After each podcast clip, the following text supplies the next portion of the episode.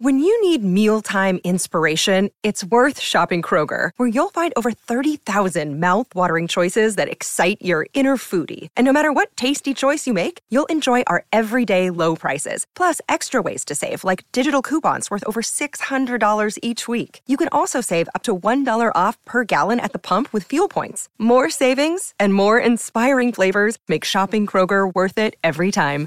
Kroger, fresh for everyone. Fuel restrictions apply. Welcome to the New Books Network. Hello, everybody, and welcome back to The Academic Life, a podcast channel here on New Books Network. I'm your host, Dr. Christina Gessler, and today we'll be talking to Kristen Manieri about her book, Better Daily Mindfulness Habits Simple Changes with Lifelong Impact. Welcome to the show, Kristen. Thank you, Christina. So great to be here. I am so glad that you're here and that we have time together to talk about what mindfulness is. Mm. But before we dive into that, will you please tell us about yourself? Sure. Well, I'm a mom and I have a partner that I share the parenting with and my life with. And I really probably best describe myself as a lifelong learner who also likes to teach. Really, I, I find the study of mindfulness and personal growth and just just really our experience as human beings to be absolutely fascinated fascinating from every single angle. And so i find what i do is i love to read and learn and absorb and then integrate that into my own life and metabolize it in a way that it can make sense for other people. And so i can kind of bring other people on the ride with me. So i am just I'm just obsessed with learning about living well. And by well, I mean like enjoying my life and being the best person I can be and uh, making a contribution and making less messes around me and my relationships and, and whatnot. So, my, uh, my training though is as a mindfulness teacher, and also I'm certified as a habits coach. And I've done training in, in life coaching and mindful self compassion and mindful based um, stress release, like really just a deep dive into how we can be better friends with our minds. So, so yeah, that's that's about me. This is the Academic Life channel. So, one of the things I like to ask guests is about their own experience in, in going to college or in engaging in learning. How did you get from A to B? Mm, I love that. I love that because it gives me a chance to just reflect on that. I think that, again, just as I have gone through life and realizing how much I love to learn, when I look back at the choices that I've made in terms of where I went to school and what did I what I ended up studying, it has been uh, I don't know if you've ever heard Elizabeth Gilbert talk about the difference between the hummingbird and the jackhammer, but I'm not a jackhammer. Like I'm not going to take one school of study and just do that as far down as I can possibly go. I want to explore. I want to um, like a hummingbird does. It's like they're a little bit over there and then they're a little bit over there and and it and I it's not that I don't ever do a deep dive. I, I, did end up getting my degree in communications and English, and then I've gone on to do other schooling.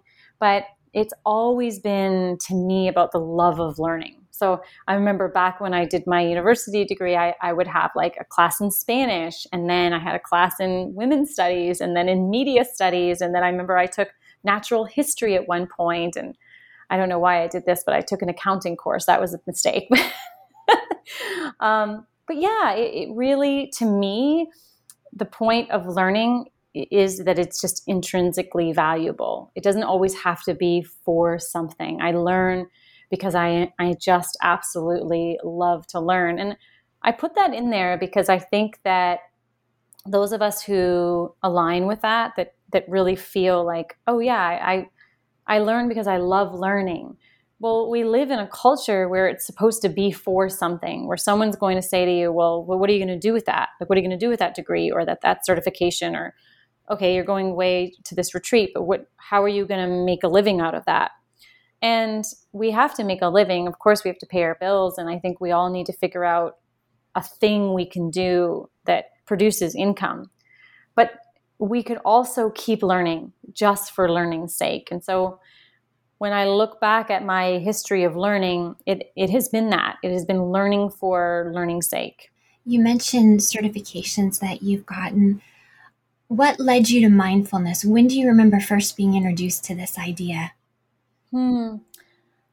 Well, I think that in my own curiosity about just personal development in general, I can think as far back as 20 years ago reading books that that said ha- if there were books about happiness or about success or about you know just in general how to be better at our lives it was very common for those books somewhere to mention that I should be meditating and it was just not something that I could do. I would try to meditate. You can't, Christina, you can't see my air quotes, but I put them around try.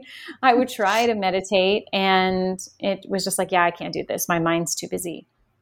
And so I think that for for a lot of people that I know of who set out on a path of personal development or self help or however you want to phrase that, at some point someone's going to recommend that you meditate. And until you really start to unpack what it means to meditate what mindfulness means then it just feels like another thing that you should be doing that maybe you're not very good at. And the truth is none of us are good at meditation when we first start to do it because we think that we're supposed to be making our mind stop thinking and that's such an impossible feat and so I think for me, once I started really far down that path and realizing, wow, all roads lead back to mindfulness, my ability to monitor myself, my ability to um, have insight, to reflect on the living of my life, to get quiet, to get still.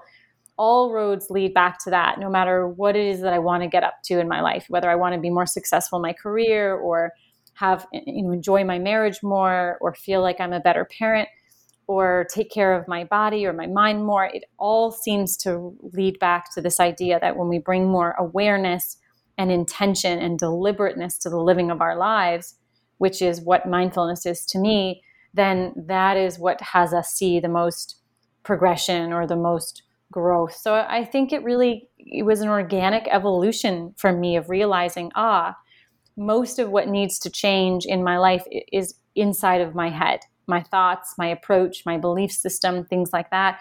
And when that changes, everything on the outside starts to change. So, you've mentioned two things that are important to you one is mindfulness, and one is meditation.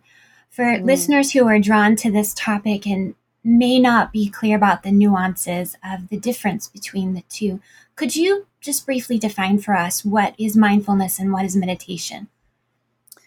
Yeah, so meditation is just a tool of mindfulness. And there's a ton of them. In fact, the exciting thing about writing the book, Better Daily Mindfulness Habits, was being able to put down in paper dozens of other things that one could do to become more mindful aside from meditation. There's no there's actually nothing in this book about about meditation in terms of how to do it or a practice of doing it. It's all other mindfulness practices. So when we would approach uh, mindfulness with this idea of this misguided idea that the only way is to is to meditate and then we go to meditate and it's hard or clunky or it just doesn't seem to work then we might assume that either mindfulness is inaccessible to us or we're just you know not good at mindfulness or we're just not wired for mindfulness. But you know meditation is just a thing we do to practice mindfulness. You sit down in a deliberate way like uh, this i'm going to sit down for these 10 minutes in this specific place and i'm going to practice not only monitoring my thoughts and noticing my thoughts but actually steering them so maybe I'll say, uh, you know, on the in breath, I'm going to say peace, and on the out breath, I'm going to say ease or something like that. And and of course, I'm I'm only going to be able to do that so many times before I notice, oh, I forgot saying peace and ease, or my breath, I've stopped focusing on my breath. My mind went somewhere else, and I it's just a matter of literally picking my mind up and putting it back at the task at hand. No, we're doing this now. We're we're repeating this mantra, or we're following the breath, or we're we're counting or whatever sort of um, practice that we're using for our meditation. So it's just one way that we practice mindfulness, which is our ability to actually be present for what's happening inside and outside of our lives, inside of our minds and all around us. You mentioned that people can get frustrated and say, I'm just not wired for this. But the premise of the book is that our brains get wired through habits. Can you talk to us about how the habits are what are making the pathways and, and are making us uh, live a certain way. Mm. Yeah, I think it's really, really important that we as human beings recognize that we're not wired for mindfulness, that we're actually wired for automation and for um, to live actually very unconsciously. And the reason for that is that when we when we when we're mindful, when we're bringing ourselves very intentionally and deliberately into the present, it takes a lot of effort to pay attention and to, you know, imagine washing the dishes and being very attentive to the smell of the soap and the feel of the water of our hands and the, the sound of the suds or the water. Like it takes a lot of our resources to bring that much attention to what it, whatever it is that we're doing.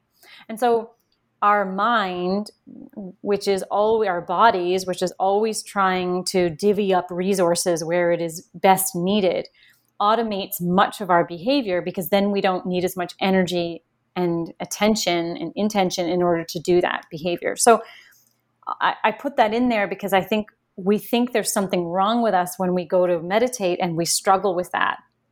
But that is universal what our mind likes to do is wander. What it, what it likes to do is to put things into sort of automation mode so that we don't have to pay so close attention.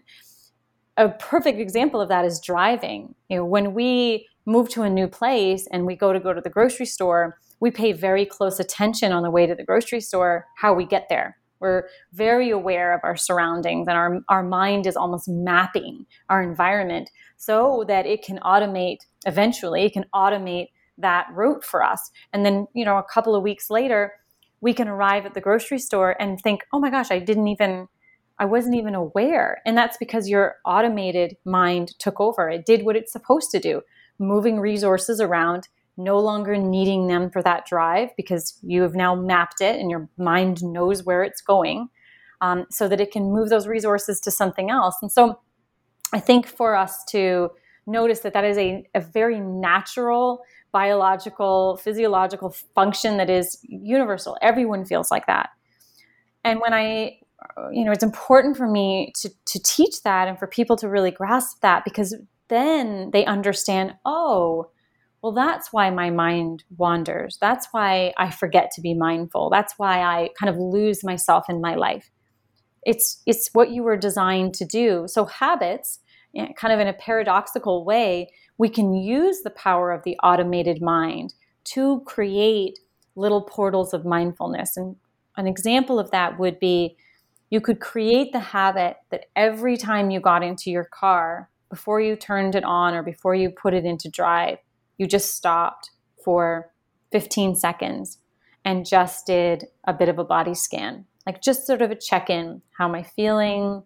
how am I doing? What am I thinking about? What am I like? How's my body doing? Am I holding any stress anywhere? Like, just a quick sort of like triage of like, what is going on with me? So I'm already getting into the car and very automatically turning the key and putting it into drive. What I do is I adhere a new habit on top of that that I automate that has me just automatically stop and take a 30 second pause before I start driving. And in that, I find a little doorway to mindfulness, a moment that I can actually come back to the living of my life with some awareness and with some consciousness. And that's the underpinning of the book. You say in, in the introduction, you can leverage the power of the automated mind to create habits and rituals that flood your life with presence, compassion, and insight. Mm. And you also say the automated mind will always switch back on. However, you can integrate the science of habits with daily mindfulness. And that was a, an example that you just illustrated with. You can sit for a few seconds and get grounded in yourself before you start driving your car. And the entire book takes us through how we can put habits of mindfulness throughout our day. And really, as you said, choose the ones that work for us. Not everybody is going to want to sit still and meditate, but we can be mindful in a variety of ways throughout our day and start to build those as our ingrained habits. Hmm. Mm-hmm. Yeah. And I think honestly, meditation should be like way later like but unfortunately it's it's kind of like what's served up is like oh you want more mindfulness then you should be meditating but the truth is like if you were to spend the next couple of months just cultivating the habit of creating some mindful pauses in in very specific times in your life and adhering them to things that you're already doing on a regular basis like starting your car or feeding your cat or um, making your morning coffee or going to the bathroom. Like we already do a lot of things over and over and over and over again. If we if we were to do an inventory or an audit of our lives, we can see that actually much of our lives is steeped in habit. We do the same things over and over, often in the same place and in the same way and at the same time over and over. So the the concept of the book is like, okay, so I'm already doing that. I already can count on the fact that around nine o'clock every night, I'm going to be brushing my teeth. Well, what if I used that as an opportunity to have a mindful moment? You know, rather than wandering around and like doing a pickup and getting my clothes ready for the next day and I don't know, just sort of busying around. What if I just sat for the, that two minutes and brushed my teeth and actually like had a mindful moment with myself? So we, we can see that I don't have to start a brand new routine of meditation. In fact, I may be so unfamiliar with stillness and uh, so unacquainted with my inner world that that would even be very jarring to just try to sit for five or 10 or God knows 20, 30 minutes, which some people attend. Why not start with these little, a minute here, 30 seconds there, two minutes here? And then maybe after a few months say, you know what, I really like that. Like I really like this. I'm getting I'm getting familiar. I'm getting comfortable with being with myself and having these little moments of stillness. Maybe I'll I'll sit down and do like a five minute um, guided meditation, or I'll I'll listen to some you know nice spa music for five minutes and see how that goes.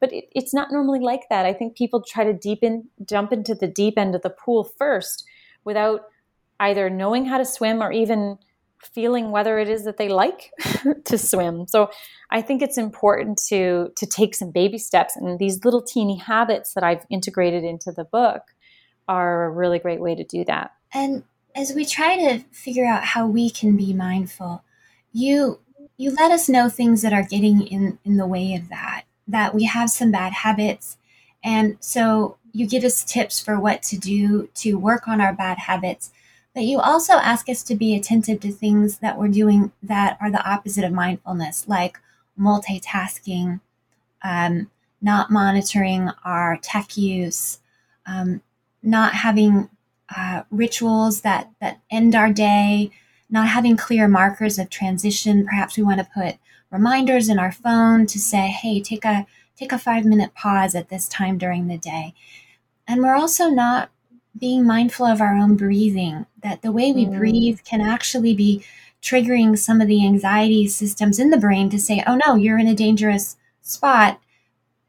And, and if we get into a deeper, longer breath, we can tell the brain and the body that no, we're, we're, we're okay. We're in a place of safety.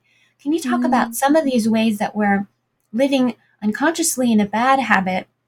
And if we can shift those, we can start to have some of the building blocks of mindfulness going on in our day. Mm. Yeah, I remember in my mindfulness training a couple of years ago learning about kind of the seesaw effect of our parasympathetic and our sympathetic nervous system, and that um, when we experience a lot of anxiety, it's helpful for me to frame it like we've we've just kind of gotten stuck into a gear. You know, it's like when we're learning to drive an um, you know stick shift which is something I never actually learned to do, but I've seen people learn. And and like you go to shift gears and it's just stuck. Like you didn't it didn't, you know, you didn't quite land it in the right slot. And I look at anxiety as being uh, very similar to that, in that we can just get stuck in a gear of fretting and uh, just constricting and and feeling overwhelmed and kind of letting thoughts of overwhelm kind of run rampant. And so what I learned about the, the, the, sort of that back and play, back and forth play between the sympathetic nervous system, which is our our go mode, what some people would call like our fight or flight mode, but we're not always in fight or flight. I mean, we're just we're we're ready for action. And then the parasympathetic nervous system, which is more about our our sort of rest and digest. It's our slow mode. That that that parasympathetic um, system actually gets activated by our out breath I thought was just mind blowing to me. And so for me, learning that it, one way to almost like within minutes, even seconds, start to literally change my physiological state just by extending my out breath, just by maybe doing a sort of a box breathing technique and, and being sure that my out breath is maybe two or three seconds longer than my in breath something that simple, which is uh, interestingly something Navy SEALs do to regulate their nervous systems.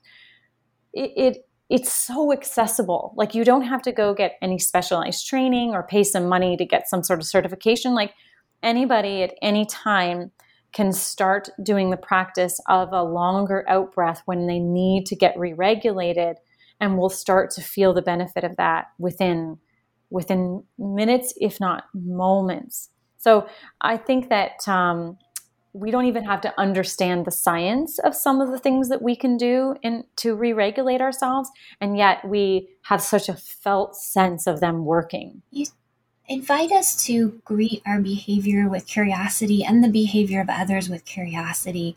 That if we approach everything with curiosity, kindness, openness, and acceptance, it's as though we are researchers out collecting data about our lives as we live it. How can we apply that mindset to things that really stress us out, like doing our work or figuring out how to manage stress?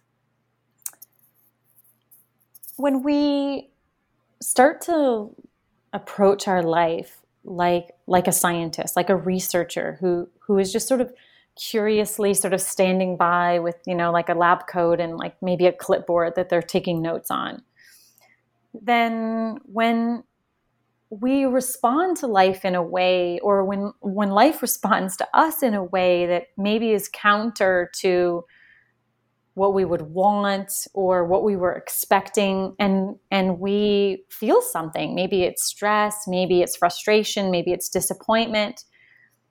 Bringing in that that that mode of like a curious researcher and and being able to go oh wow isn't that interesting? Like i'm really triggered by this person or i'm feeling really confronted right now by what they said or i'm feeling really overwhelmed by that request or this project that I'm working on or this dinner that I'm making.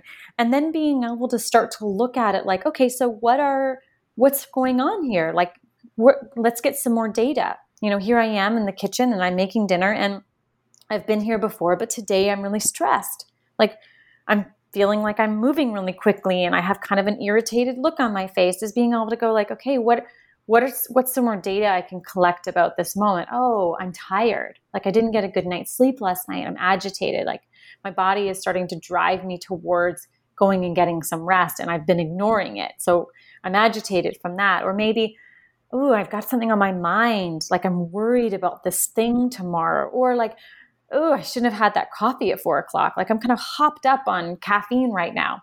But that ability to say, oh, like what's going on here with like a real sense of curiosity and interest that it's not just like someone said something and it's annoying me. That maybe there's a whole other level, like layers of the context that if I could tune into that would inform me more about uh, what to do next, how to relate to what's happening. And so, using that dinner um, analogy or that that example, with that data that I've now collected, oh, like I've had too much coffee. I'm over caffeinated.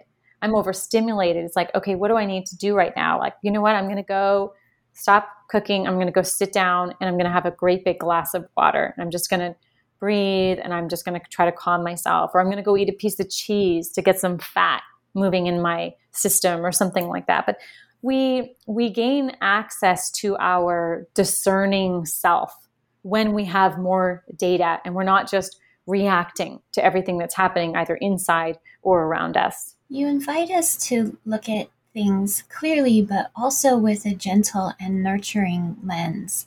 And that's really important because part of the book, you're inviting us to explore bad habits, and people can kind of start judging themselves or getting tense when we even bring up the idea that we all have bad habits. Um, and you take us through the science of them, why we have them, that the brain doesn't actually have a moral compass regarding habits. It has habits, the habits that work. Um, and it doesn't judge them as good or bad. In fact, a bad habit may give us a positive reward in that it alleviates boredom or stress, and that activates the reward system. So, when you're t- talking to us in the book about um, how we handle uh, bad habits mindfully, can you also talk to us about what you found about uh, willpower as a fickle friend? Mm.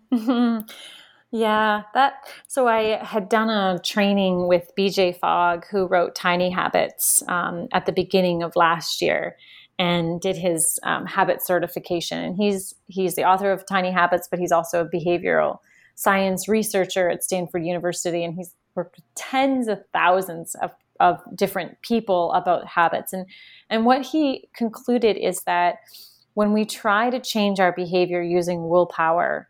Um, we're going to run into some issues because willpower is finite. Um, it's based on how much energy we have because willpower takes energy. We're literally using our will um, to, to cultivate a power to either get us to do something or to not do something.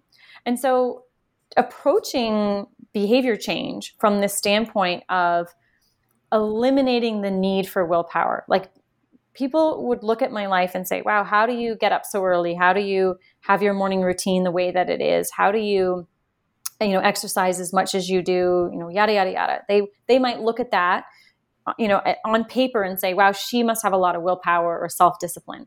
But the truth is, I don't, I'm not a very self disciplined person. If you were to put a, a little bowl of Jubes next to me on my desk, and I knew that I shouldn't eat those, but they were right there. I, I would I would eat them, even if my mind was saying don't eat them. And so what I've learned to do is to organize my life in a way so that I don't really need to use all that much willpower. In fact, my goal is to try to integrate behaviors that require no willpower. Because here's the trouble with willpower. If you're tired, if you're busy, if you forget, if you um, just haven't resourced yourself. Like maybe you're hungry. Um, if something better comes along, like all sorts of curveballs are going to throw our way that will get us that will that will make it difficult for us to do what it is that we want to do when we can use the power of habits and really start to look like a researcher with compassion that say hey i'm not a lazy person i just haven't figured out the right way to integrate regular movement into my day or um, going for a walk after dinner or whatever it is when we say you know what? I, I can't count on willpower because it's going to come and go.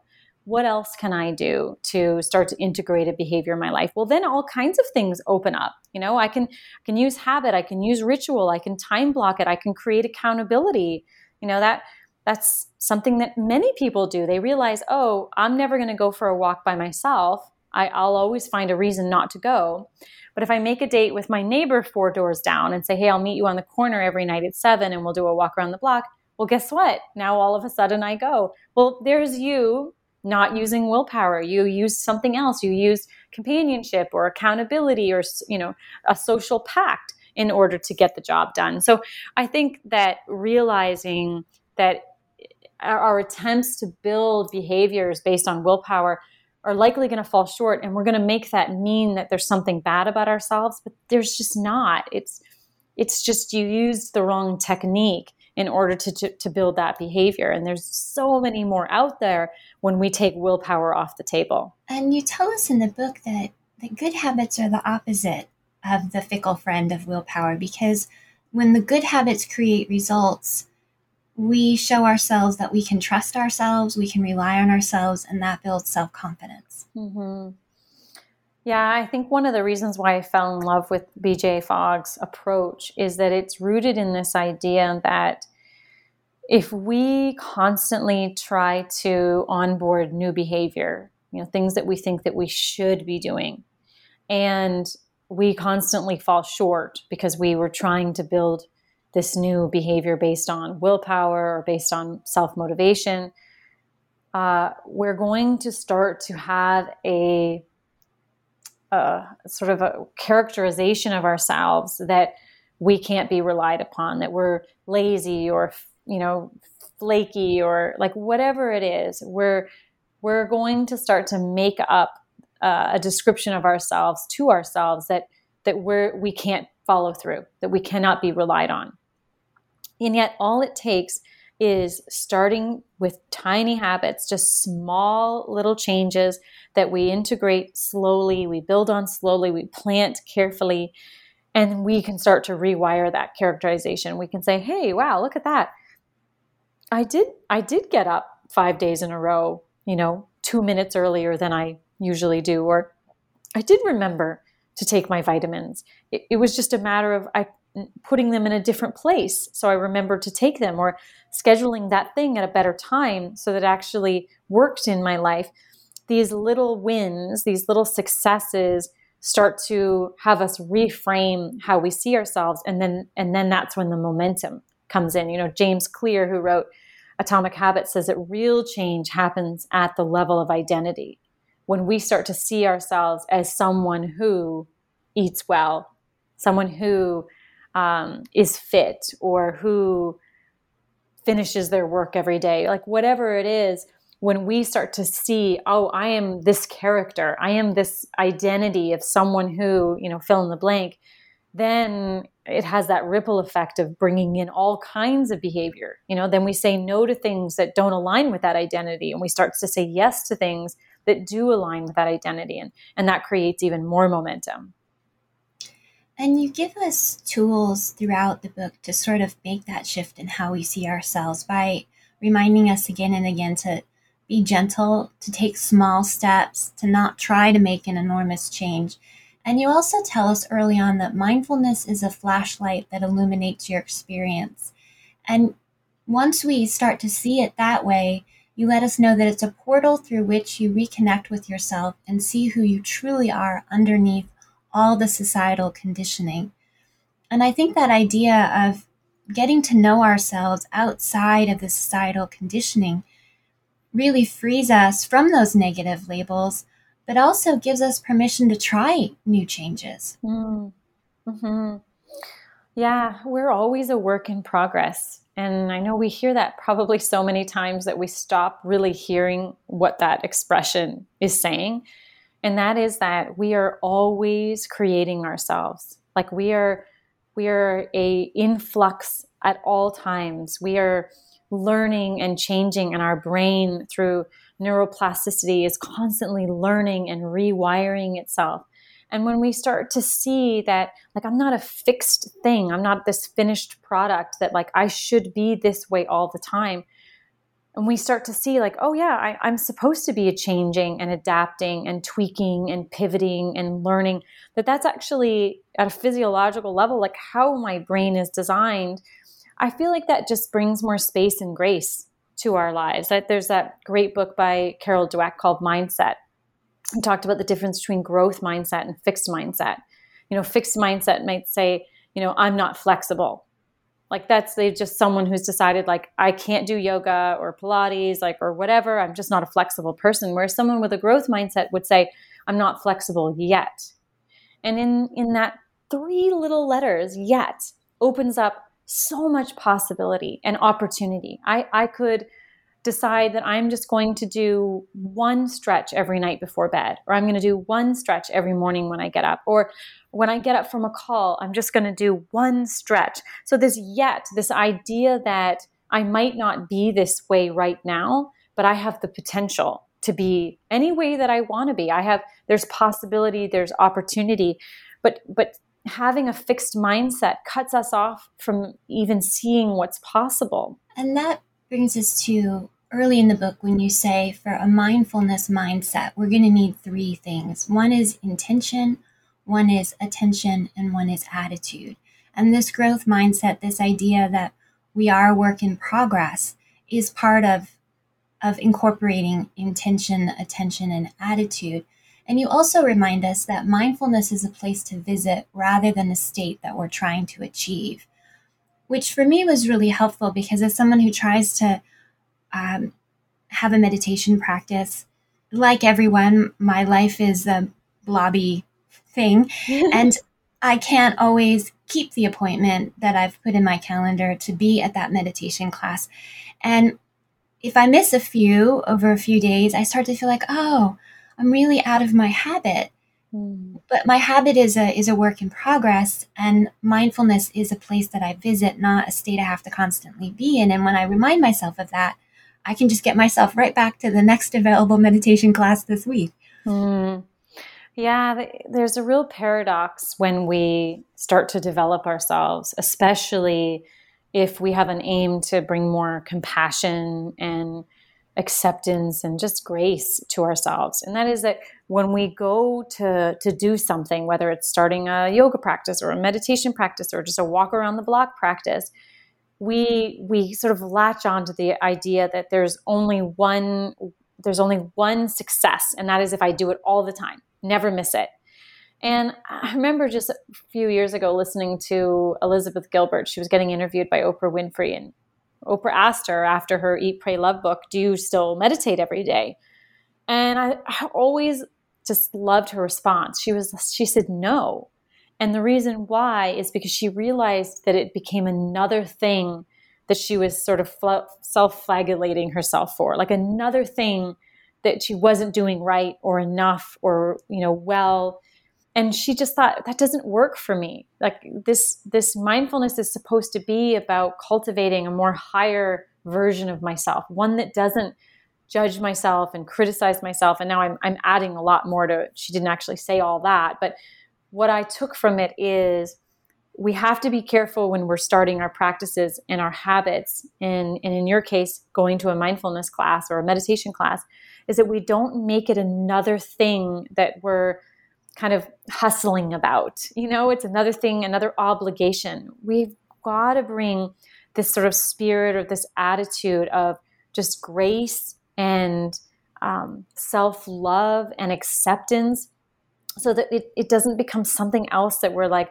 oh, something else that I don't do well enough or good enough. And I think that's really important. Self improvement can feel like perfectionism and self criticism and self judgment if we don't add that self love piece, that sort of higher wisdom that says, yeah, I matter. And today I'm making a different choice. I'm not going to do that. I'm, maybe I'll do something instead. I'll do some box breathing when I get home or, or whatever it is. Or maybe I'm just going to skip it today and that's okay too. It's like having an attitude of like, good enough is good enough and knowing that that comes from a really deep place of self love. And you say in the book that mindfulness really encourages us to create white space, to create gaps, to create time to pause. So if we do miss something on our list that we feel is making us more mindful or making us um, healthier, actually, if we're using that time to pause or to do nothing or to breathe or to have white space, we're actually meeting our goal of trying to be a more mindful person and we're being kinder to our mind. Mm. Yeah, yeah. It, it really, we don't, in our busy, busy, busy lives, we, we don't necessarily have an infrastructure that sets us up for success in terms of the mindfulness, um, an aim to be more mindful we you know we have our meetings back to back to back right like they're right up against each other or we see, oh, I got 15 minutes extra between the time where I've got to drop this kid off and pick up this kid. Maybe I'll run into the grocery store. And so we we're uh, if we're not careful, our goal of like a successful day is that I got I got, you know, X amount done. It's all about this doing, doing, doing, doing, doing. But if we were to reframe that or just sort of change our perspective a little bit and see that when I create little gaps between things, you know, meetings that aren't right on top of each other, you know, lunch that I'm going to eat in the car on my way to my next thing, when I can create spaces of just, you know, white space of just nothing, which is, you know, like kind of unheard of these days. Like, what do you mean you have nothing to do for the next 15 minutes? We actually have that portal that we talked about. Like, it's like, oh, now I have this homecoming. Like, I can actually come back to myself. And that's when I can start having access to my more mindful self. I can get out of that that state of just like focus and getting work done and go go go go go and come back and take a breath and go oh yes now i remember what this is for like now I remember what I'm actually up to today. I'm actually up to making a contribution and having compassion and for myself and for other people. And I, I come back to my intention for the day rather than getting lost in all of the doing and completing and achieving. I want to make sure that we give listeners one tip they can take away because they'll have to order the book or buy the book, and we want to give them something they can get started on now. And one of the ones that really resonated with me um, was the notion of trading up, and you cover it on uh, page 86.